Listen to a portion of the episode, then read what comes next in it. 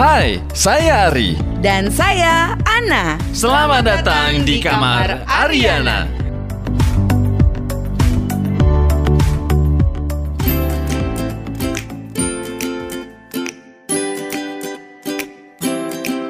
Hai, saya Ari.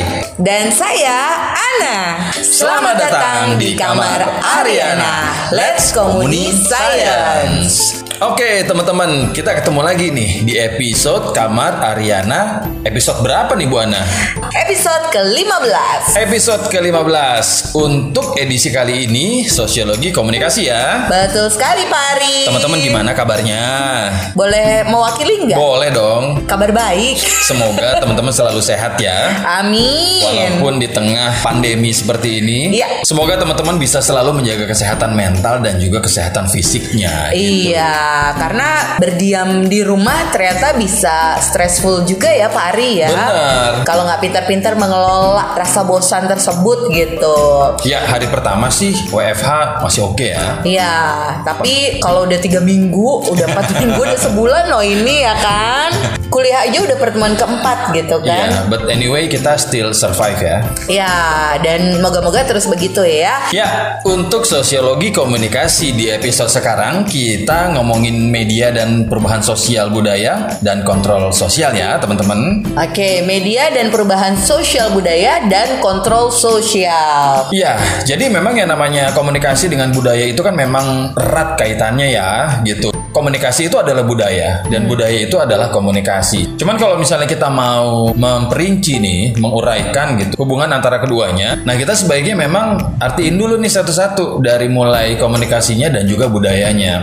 Kayak misalnya komunikasi gitu ya. Iya. Ya, kalau misalnya arti dasar komunikasi kan teman-teman udah pasti tahu ya. Uh, udah gitu. hafal. Iya. Udah hatam, Pak Ari. Udah hatam ya. Cuman kalau kita ngomongin komunikasi kan berhubungan dengan asumsi dasarnya nih, Iya. gitu. Nah, asumsi dasar dari komunikasi itu kan komunikasi itu berhubungan dengan bentuk perilaku manusia untuk memenuhi keinginan berinteraksi dengan orang lain, gitu, teman-teman. Jadi setiap individu ya, kita gitu ya, dalam kehidupan kita sehari-hari, ini kita pasti akan melakukan interaksi sama orang lain karena kita sebagai makhluk sosial, ini kan kita punya potensi sebetulnya dalam diri kita untuk berkomunikasi dengan orang lain. Komunikasi ini kita lakukan nih dengan menggunakan bahasa verbal dan nonverbal. Jadi dalam bahasa verbal, pesan yang disampaikan ini kan melalui kata-kata. Iya. Simpelnya gitu. Sedangkan dalam bahasa nonverbal, pesan itu disampaikan melalui gerak tubuh dan bahasa isyarat lainnya atau gestur gitu. Salah satunya gitu ya. Nah, jadi komunikasi itu kurang lebih konsep dasar kan begitu. Kalau pengertiannya ya balik lagi tadi udah pada tahu lah semuanya gitu kan. Iya.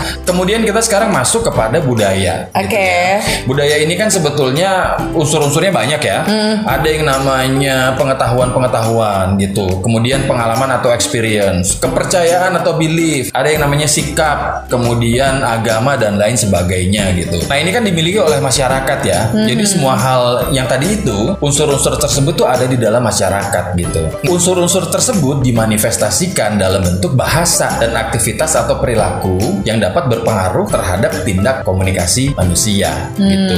Jadi sampai sini sedikit banyak udah kebayang belum ya? Hmm, udah, udah kebayang Pak Ari. Oke lanjut ya. Jadi dengan adanya budaya itu, kita nih bisa hidup dalam satu lingkungan sebetulnya. Singkatnya, dengan adanya budaya, kita ini sebagai manusia bisa beradaptasi dan merespon lingkungan hidup kita. Dan dengan budaya itu pula, gitu, kita sebagai manusia itu berkomunikasi dengan manusia lain sehingga kita bisa tetap bertahan di dalam lingkungan kita. Jadi apa yang menjadi unsur-unsur dalam budaya seperti kepercayaan, kemudian pengalaman, persepsi, sikap dan lain sebagainya itu, itu yang kita gunakan atau kita manifestasikan pada saat kita berkomunikasi Bu Ana dengan orang Oke. lain. That's why komunikasi dan budaya itu adalah dua hal yang sangat berkaitan. Oke, Kalau- saling berhubungan ya. Betul. Kalau para ahli bilangnya komunikasi itu adalah budaya. Hmm. Budaya itu adalah komunikasi. Penjelasannya seperti tadi. Oke, begitu. paham paham. Makanya kenapa yang namanya unsur-unsur itu kan di dalam budaya juga berbeda-beda ya. Kepercayaan, persepsi, sikap dan lain sebagainya itulah itulah juga yang menentukan bagaimana komunikasi di di satu daerah dengan daerah lain atau satu negara dengan negara lain itu juga berbeda-beda. Persepsinya tuh nggak mungkin sama terhadap satu fenomena atau satu hal gitu ya. Hmm, Pak Ari, kalau film kemudian juga lagu-lagu gitu ya, itu masuk kategori budaya bukan? Betul Bu Ana, itu sebetulnya masuk ke kategori budaya. Cuman masuknya budaya pop ya. Nah itu dia yang kita sekarang mau diskusi ini mengenai budaya pop gitu ya. Oke. Karena budaya dan komunikasi yang kita bahas kali ini nih kaitannya dengan media. Oke. Nah media itu kan yang sedikit banyak sekarang ini melahirkan budaya pop ya Bu Ana gitu. Pop itu populer kan? Betul budaya. Bukan ayam pop Betul ya. Bu Ana, tapi bukan ayam pop ya. Kalau ayam pop itu nanti abis ini aja kita makannya. nah itu yang kita bakal diskusi ini sekarang mengenai budaya pop ini. Oke. Karena sedikit banyak budaya pop ini kan yang dihasilkan oleh media ya, Hmm. media massa maksudnya gitu. Jadi kalau kita ngomongin mengenai budaya pop sebetulnya kita bisa bahas dari tiga perspektif ini Bu Ana. Oke. Gitu. Apa aja tuh? Apakah kita mau bahas dari aspek pemasaran atau penyebaran budayanya atau informasinya gitu, ya kan? Apakah kita mau bahas dari sifat konsumsi dari halayaknya dan lain sebagainya gitu. Nah, di sini ya kita bakal ngomongin semuanya ya gitu. Jadi budaya populer itu kan sebetulnya adalah budaya yang lahir atas keterkaitan dengan media gitu. Artinya media ini mampu memproduksi sebuah bentuk budaya nih gitu. Makanya publik atau audiens ini akan menyerap dan menjadikannya sebagai sebuah bentuk kebudayaan. Nah, populer yang dibicarakan di sini, yang kita bicarakan ini tidak terlepas dari perilaku konsumsi dari publik yang bertindak sebagai konsumennya, seperti kita aja gitu. Iya. Dengan kata lain nih, bahwa budaya populer ini itu kan lahir atas bentukan media ya, atas konstruksi dari media gitu, dan perilaku konsumsi dari masyarakat itu sendiri. Media ini berperan sebagai penyebar informasi gitu teman-teman, dan juga Bu Ana ya, yang mempopulerkan suatu produk budaya. Akibatnya, apa pun yang diproduksi oleh media ini akan diterima oleh publik sebagai suatu nilai budaya. Bahkan tidak jarang menjadi kiblat atau panutan dari masyarakat. Sering kan kita temukan terutama di hal musik ya. Iya, Banyak kan yang terinfluence oleh aliran musik tertentu gitu. betul. Itu akibat dari apa? Akibat dari konten-konten yang diproduksi oleh media massa. Betul. Gitu. Akhirnya satu. kita mencontoh ya. Betul. Karena kita melihatnya di media massa. Nah sekarang ini kan teknologi komunikasi ini menghasilkan produk budaya ya yang dibuat dalam jumlah yang besar gitu. Jadi istilahnya itu mass production gitu, massa. Nah kemudian produk budaya ini disebarkan gitu. Produksi massa seperti itu ya, mass gitu ya, massal gitu. Ini kan menghasilkan budaya massa yang menjadi budaya populer gitu maksudnya. Nah budaya pop ini dengan demikian bisa dikatakan adalah budaya komersil dampak dari produksi yang sifatnya massal tersebut. Oke. Gitu. Artinya banyak digemari. Betul, Ya. banyak digemari oleh halayak atau masyarakat dan berkaitan dengan interest atau ketertarikan dari masyarakat atas informasi atau konten tersebut gitu. Kemudian istilah budaya populer ya. Kalau kita kan sekarang suka nyebutnya budaya pop gitu ya. Ya. Atau kalau dalam bahasa Inggris popular culture gitu ya. Atau pop culture gitu. Pop culture.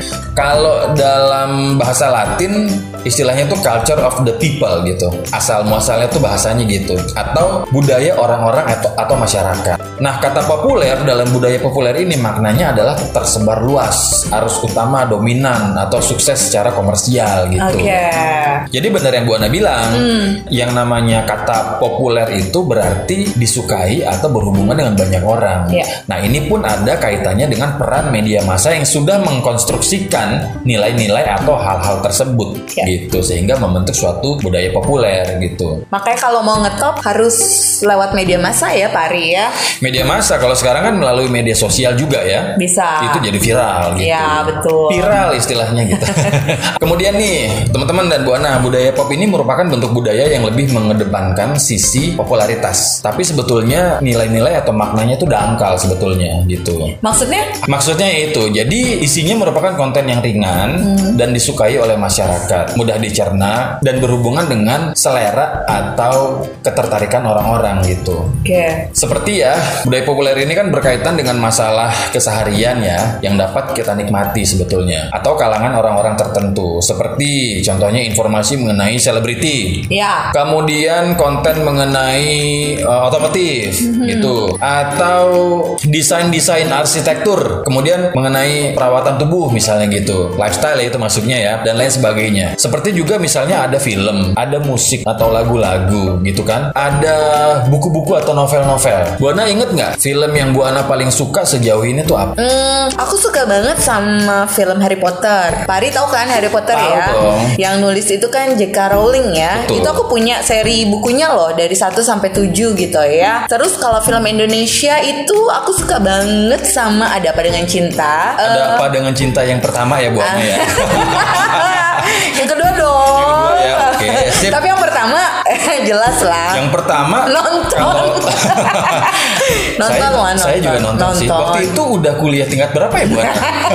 Kayaknya udah lulus deh. Oh enggak ya? ya kalau saya juga nonton sih. Nonton ya, Nonton. Ah, ah. biarpun ketahuan ya umur kita ya. Cuma kalau teman-teman kayaknya, umur ini ya. Iya kalau teman-teman untuk AADC yang pertama kayaknya belum nonton ya. Eh, nonton mungkin tapi di YouTube nggak kayak kita dulu kan kita ngerasain zamannya di bioskop ya. Iya sih. Terus AADC yang kedua, nah baru deh tuh teman-teman mulai bisa nonton di bioskop ya. Beda sama AADC yang pertama gitu. Banyak sih film yang aku suka ya Pari ya. Kayak kemarin aku sempet menonton ulang The Bone Collector ya kan. Aku suka banget tuh film-film model kayak gitu tuh. Ada Angelina Jolie sama Denzel Washington. Padahal itu film lama banget The Bone Collector ya. Cuman pas tahu ada di AXN itu aku sampai nunggu-nunggu gitu kan. Ini kapan nih, kapan nih gitu. Saking aku suka banget sama film itu. Terus sama aku suka Silence of the Lambs. Tua banget ya itu filmnya ya. Tapi aku suka banget sama film itu. Bu Ana itu agak lawas ya Bu Ana. kalau yang lebih baru ada nggak? Ada dong Mbak Ari. Kan kita nonton bareng waktu itu. Apa tuh? Sidul. oh iya bener. Oh iya bener bener bener. itu terbaru kan? Terbaru ya. Hmm, udah Sidul. Agak fail cuman ya. Iya, yang terakhir ya. Kurang lah ya. Kemudian terkait dengan pop culture ini atau budaya pop ini, budaya pop ini kan sebetulnya memperoleh kekuatannya dari media massa ya, dari penggunaan media massa. Media massa ini kan menjadi media penyebar hal tersebut di dalam masyarakat gitu. Tapi pada sisi lain nih teman-teman dan juga Bu Ana ya, sebetulnya telah terjadi pergeseran fungsi media sekarang. Jadi media ini nggak dilihat lagi fungsinya sebagai sarana untuk mengungkapkan gagasan dan perasaan kita Oke. atau menyampaikan informasi. Tapi sekarang-sekarang ini media itu justru mengatur gagasan dan perasaan manusia gitu. Sehingga kita mengalami kemanusiaan ini lewat realitas media. Maksudnya ini bagaimana? Jadi media massa ini mengkonstruksikan realitas sehingga seakan-akan apa yang kita baca, apa yang kita dengar dan kita saksikan itu betul-betul terjadi. Coba deh kalau kita lihat ada beberapa program acara tayangan di televisi kan. Iya. Misalnya kalau kita ngomongin mengenai standar kecantikan wanita di dunia, Iya. digambarkan dengan wanita yang berkulit putih misalnya Langsing. langsing rambutnya panjang tinggi tapi sebetulnya teman-teman dan Bu Ana sadar nggak sih itu kan sebetulnya standar yang dikonstruksikan oleh media ya Iya, gitu. betul sekali. Ya kalau kita mau menilik lebih jauh lagi sebetulnya kan standar wanita cantik ya nggak selamanya begitu. Betul, relatif ya. Betul, contohnya- orang punya penilaian sendiri-sendiri ya. Ya, contohnya kalau misalnya kita lihat di Brazil atau di India, wanita yang cantik itu bukan wanita yang kurus loh. Bukan yang kayak Bu Ana ini. Betul. yang bodinya kayak mm, Gitar Spanyol. bola. Tapi mari konstruksi media itu ya pada akhirnya kemudian dipercayai oleh perempuan-perempuan gitu ya yang akhirnya membuat mereka jadi insecure dengan tubuhnya ya Nah, Mari ya. ini dia ekses negatif yang jadi bahaya kan? Iya, Itulah betul. yang dimaksud bahwa media ini berperan dalam mengkonstruksikan nilai-nilai dan juga ideologi-ideologi tertentu gitu. Nah, inilah yang pada akhirnya dikonsumsi oleh kita sebagai masyarakat. Betul dan kita mempercayai itu sebagai sesuatu hal yang benar ya. Betul. Sehingga sering kali tadi ya kalau contohnya adalah tentang konstruksi kecantikan yang nggak putih akhirnya berlomba-lomba beli krim pemutih ya Nah, nggak sih? betul. Terus berlomba-lomba beli krim pelangsing karena meyakini bahwa yang cantik itu adalah yang berkulit putih kemudian berbadan kurus gitu kan. Sementara di luar itu berarti nggak cantik gitu. Jadi sedahsyat itu ya efeknya gitu. Betul. dan bisa berpengaruh juga berdampak terhadap bidang-bidang lain yaitu seperti pemasaran, periklanan di mana ya otomatis kan dengan adanya krim-krim pelangsing dan pemutih itu kan ya otomatis produsen juga akan lebih banyak yang menjual atau memproduksi produk-produk seperti itu gitu. Betul sekali. Karena demand-nya atau permintaannya nih ada nih, Betul. marketnya nih ada, pasarnya ada gitu. Jadi dikapitalisasi ya. Di Betul. Jadi dikapitalisasi. Nah, ciri lain dari masyarakat pop ini seperti yang tadi kita bicarakan Mhm. adalah masyarakat consumer atau konsumtif gitu. Iya, kayak aku lah ya. Oh, Bu Ana konsumtif ya? Ya lumayan deh. Eh, kurang-kurangin tuh. nah, kalau tadi kita bicara masalah iklan, kemudian pemasaran, Mhm. jadi sampai sebegitunya ya bahwa kalau kita perhatiin deh iklan-iklan di TV itu kan di media, semua iklan ini itu berubah menjadi alat pencitraan gitu. Iya. Sebegitunya masuk ke alam bawah sadar kita untuk mensugesti kita bahwa ya kita harus membeli produk itu karena penting gitu. Istilahnya seperti itu. Dia masa ini melalui beragam bentuk iklan itu mengkonstruksi realitas gitu teman-teman. Buana gitu ya. Yang tanpa kita sadari ini diarahkan oleh pesan-pesan media massa melalui iklan tersebut. Makanya kalau kita lihat iklan kan nggak jarang tuh kita akhirnya setelah ngeliat iklan kita langsung beli deh produknya gitu. Benar, kan memang efek dari komunikasi selain berdampak pada pengetahuan kita, bisa merubah sikap kita juga terhadap sesuatu dan juga bisa merubah perilaku kita kan Pak Ari ya. Ya, jadi sebegitu dahsyatnya efeknya ya yang dikonstruksikan oleh media ini gitu. Ya termasuk yang ada di budaya pop itu, ya kayak sekarang K-pop gitu kan. Betul. K-pop, Korean eh, pop ya. Itu sekarang jadi budaya pop loh. Maksudnya coba sekarang siapa? Apalagi cewek-cewek nih. Uh, aku suka banget loh drakor. Pari tau drakor gak? Tahu dong, drama Korea. Iya betul, tapi Pari nggak suka ya. Bukan nggak suka sih sebetulnya, cuma jarang nonton gitu. Emang pernah nonton drama Korea? Eh, nggak juga sih. Berarti nggak suka.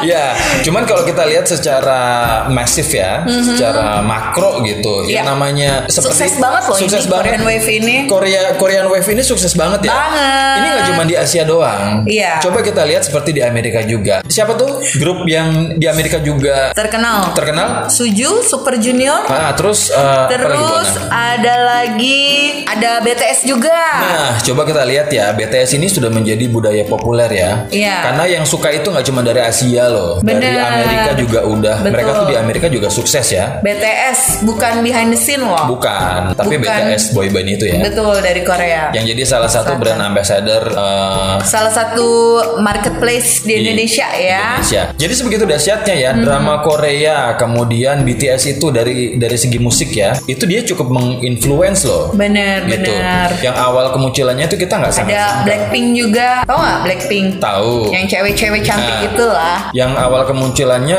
K K Wave ini sebetulnya kita nggak nyangka ya bahwa akan mendunia seperti ini. Nah, Iya. itulah kekuatan media masanya. Bagaimana dia bisa membuat sesuatu menjadi masif dan mengkonstruksikan hal-hal tersebut, mentransmisikan nilai-nilai budayanya secara massal atau masif atau mass ya ke dunia gitu. Ini keberhasilan Korea Selatan juga ya, yang eh, mana bisa mengekspor industri kreatif mereka ke luar negeri, ke seluruh dunia. Nah, kalau tadi sebelum kita recording, Bu Ana kalau nggak salah sempat ngomongin masalah apa tadi yang bagaimana Korea Korea Investasi. itu melakukan investasi Ya. di dalam industri showbiznya Ya. atau industri entertainmentnya. industri kreatif ya, Hmm? industri kreatif sehingga bisa seperti sekarang nih gitu loh. Ini nggak yang ujuk-ujuk tahu-tahu mereka meledak di Indonesia, meledak di dunia gitu. Ya. Tapi memang sesuatu yang memang sudah direncanakan sebelumnya. Sesuatu gitu. yang direncanakan di manage ada timnya betul. dan dikonstruksikan oleh Korea ya.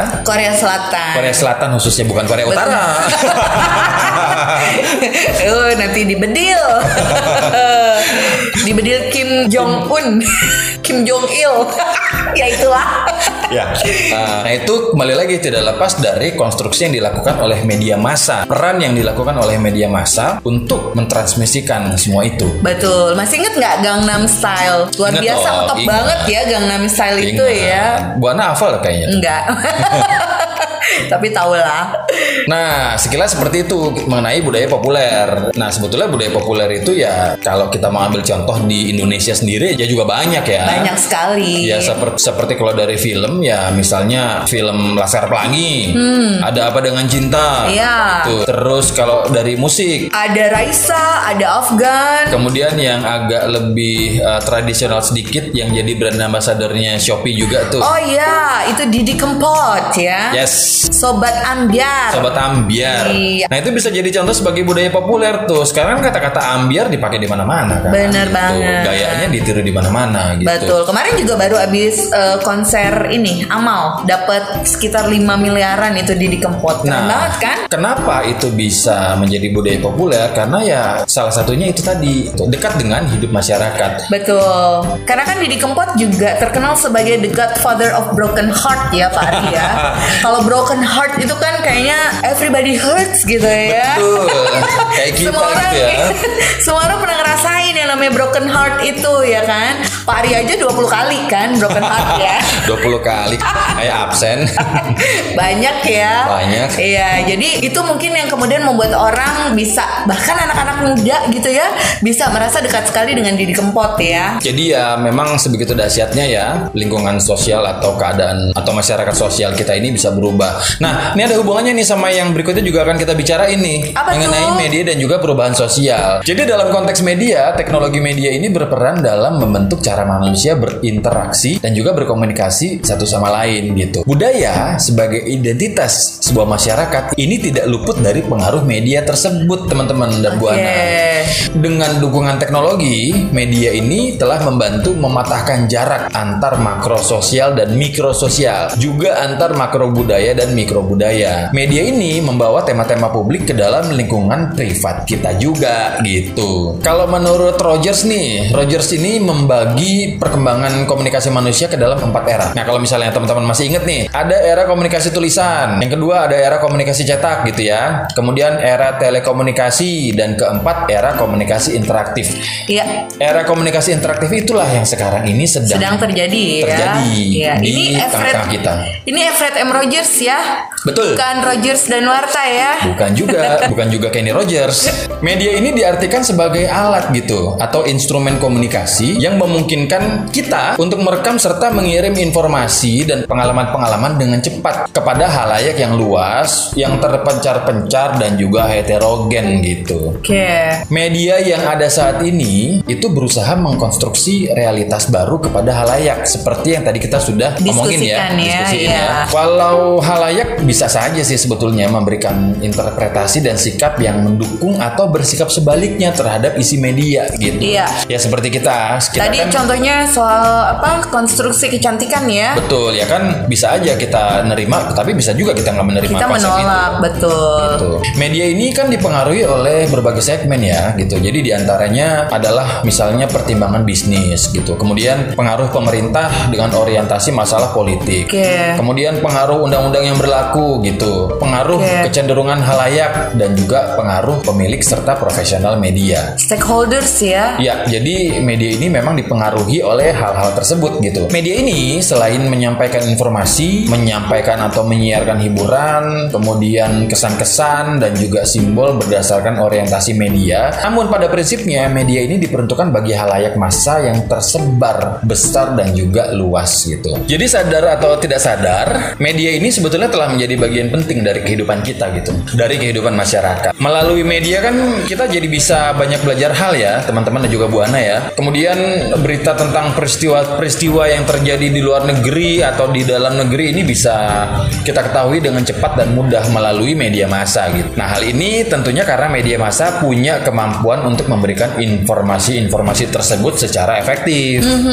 Kalau kita ngomongin fungsi media ya sebagai penunjang perubahan sosial gitu. Ada beberapa nih. Yang pertama misalnya media ini kan sebagai pemberi informasi. Dalam hal ini fungsi penyampaian informasi itu dilakukan sendiri oleh media gitu. Oke. Tanpa media ini agak mustahil ya kalau informasi itu bisa disampaikan secara cepat dan tepat gitu.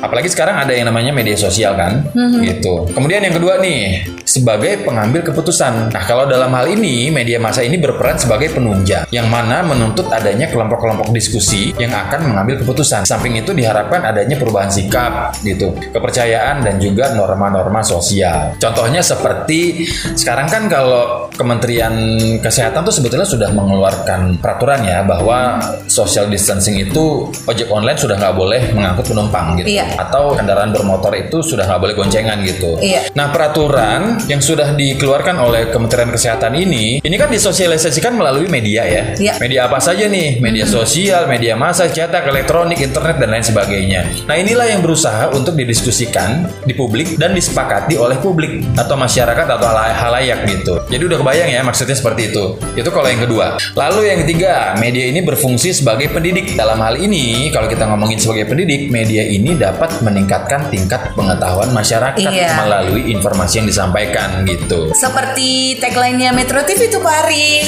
Oh ya, saya ingat Bu Ana. Tagline-nya itu kan knowledge to elevate ya. Ya, betul. Jadi meningkatkan pengetahuan masyarakat gitu maksudnya.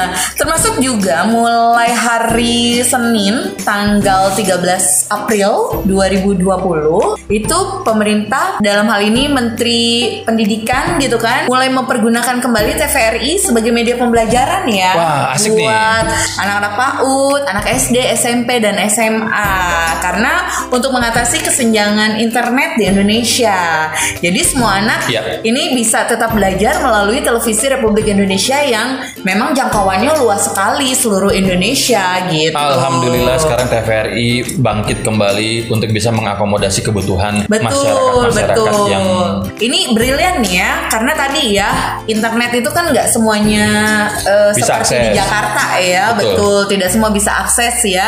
Bahkan ada yang nggak usah internetnya, handphonenya aja nggak punya gitu kan. Nah itu dia yang berusaha untuk diakomodasi oleh TVRI Betul. untuk bisa memenuhi kebutuhan masyarakat yang memang mungkin secara ekonomi kurang bisa memenuhi kebutuhan-kebutuhan itu. Iya, betul sekali. Berarti fungsi media tadi ya untuk memberikan pendidikan itu terpenuhi di situ ya, Pak Ari ya. Betul. Jadi gitu ya teman-teman Buana. Nah pengaruh media ini kan berbeda-beda ya terhadap tiap-tiap individu. Masing-masing Iya. dari kita tuh berbeda-beda. Nah hal ini disebabkan karena adanya perbedaan pola pikir seperti yang tadi kita sudah bicarakan dalam budaya. Dalam budaya itu kan ada unsur-unsurnya seperti pola pikir, gitu kan, kepercayaan, persepsi, sikap, agama dan lain sebagainya. Nah inilah yang membentuk perbedaan persepsi di antara individu dalam mengolah atau mencerna informasi yang diterima dari dari, Dari media. dari media massa gitu. Perbedaan sikap ini ini berdampak loh pada pengambilan sikap hubungan sosial sehari-hari dan perbedaan budaya. Gitu. Oke. Kehadiran media dalam kehidupan kita ini bukan sekedar sarana pelepas ketegangan atau hiburan, tapi isi dan informasi yang disajikan ini punya peran yang penting dan signifikan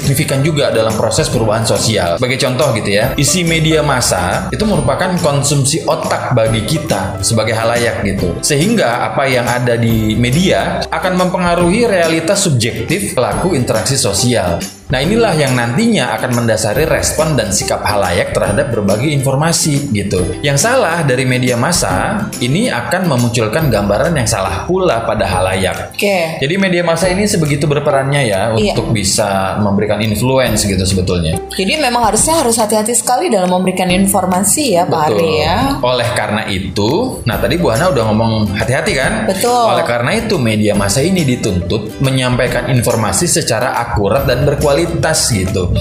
Kualitas informasi inilah yang merupakan tuntutan etis dan moral penyajian isi media. Apalagi kan sekarang sudah ada undang-undangnya ya. Iya. Jadi ya kita sudah semakin sadar akan etika jurnalistiknya gitu seperti apa. Kondisi seperti ini kan tanpa sadar gitu media tuh sebetulnya sudah membawa masyarakat, membawa kita gitu kepada pola budaya yang baru dan mulai menentukan pola pikir serta perilaku kita sebagai masyarakat. Perubahan pola tingkah laku yang paling terasa nih, contohnya dari aspek gaya hidup gitu ya, pada generasi muda sekarang. Oke. Atau mungkin juga generasi kita juga sih gitu Yang nggak muda ya. yang relatif masih muda juga lah gitu. Nah dampak ini macam-macam nih di antaranya misalnya adanya perilaku menyimpang dari norma-norma sosial dan nilai-nilai budaya gitu ya yang mana perilaku menyimpang tersebut dianggap sebagai bagian dari tren masa kini contohnya apa Bu Ana? Contohnya kayak fenomena geng motor bisa nggak Pak Ari? Geng motor gimana tuh Bu Ana maksudnya? Iya, itu kan fenomena yang menyimpang ya di antara anak-anak eh, di antara generasi muda itu ya.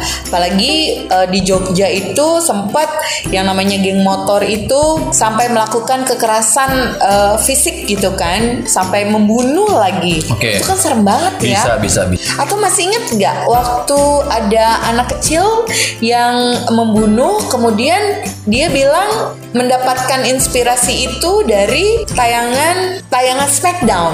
Pak inget nggak? Nah, betul. Jadi hal-hal atau ekses-ekses negatif seperti itu tuh bisa membuat pergeseran-pergeseran di dalam Betul. lingkungan sosial sebetulnya ya pergeseran nilai pergeseran norma gitu kemudian contoh lain nih misalnya kan sekarang media itu mengkonstruksikan di luar realita sebetulnya katakanlah gambaran kehidupan yang bahagia itu kalau di media itu kan sering kali dikonstruksikan sebagai kehidupan yang hedon Serba, ya kehidup- serba kaya ya. kehidupan yang kaya kehidupan yang Kehidupan yang wah gitu ya. Ya, nah itu efek negatifnya kan jadi apa? Pada saat kita ataupun generasi-generasi sekarang ini mengkonsumsi berita tersebut, jadinya ada efek hedonisme nih di tengah-tengah kita semua gitu. Jadi seakan-akan realita yang dibentuk di media massa itu ya betul adanya gitu. Iya. Padahal apa yang dikonstruksikan atau frame yang sudah dilakukan oleh media itu kan sebetulnya bisa saja tujuannya bermacam-macam gitu. Kalau konteksnya media ini dan implikasinya dalam konteks global, media ini sebetulnya telah membuat ini ya, istilahnya tuh sistem komunikasi yang cepat gitu, instan antara sejumlah titik di dunia yang kita sebut sebagai the global village atau desa global. Iya. Nah, dalam pembahasan yang sebelumnya sudah sempat kita mention juga nih mengenai global village itu ya, di mana dalam era Sekarang ya masyarakat era informasi internet ya.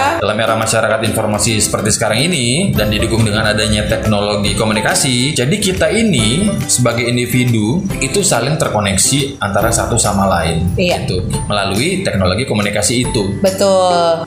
kemudian kalau kita ambil contoh dalam hal politik nih Bu Ana kita bisa ambil contoh seperti framing yang dilakukan oleh media massa contohnya deh misalnya Contohnya misalnya hmm, kayak gini nih. Sempat kemarin dibahas juga sama Pak Ari dan sempat ditanyain sama mahasiswa Pak Ari dan mahasiswa aku ya Oke. soal kepemilikan media massa di Indonesia. Oh, oke, oke, oke, nah ya, itu kan ya. juga berpengaruh ya. Betul.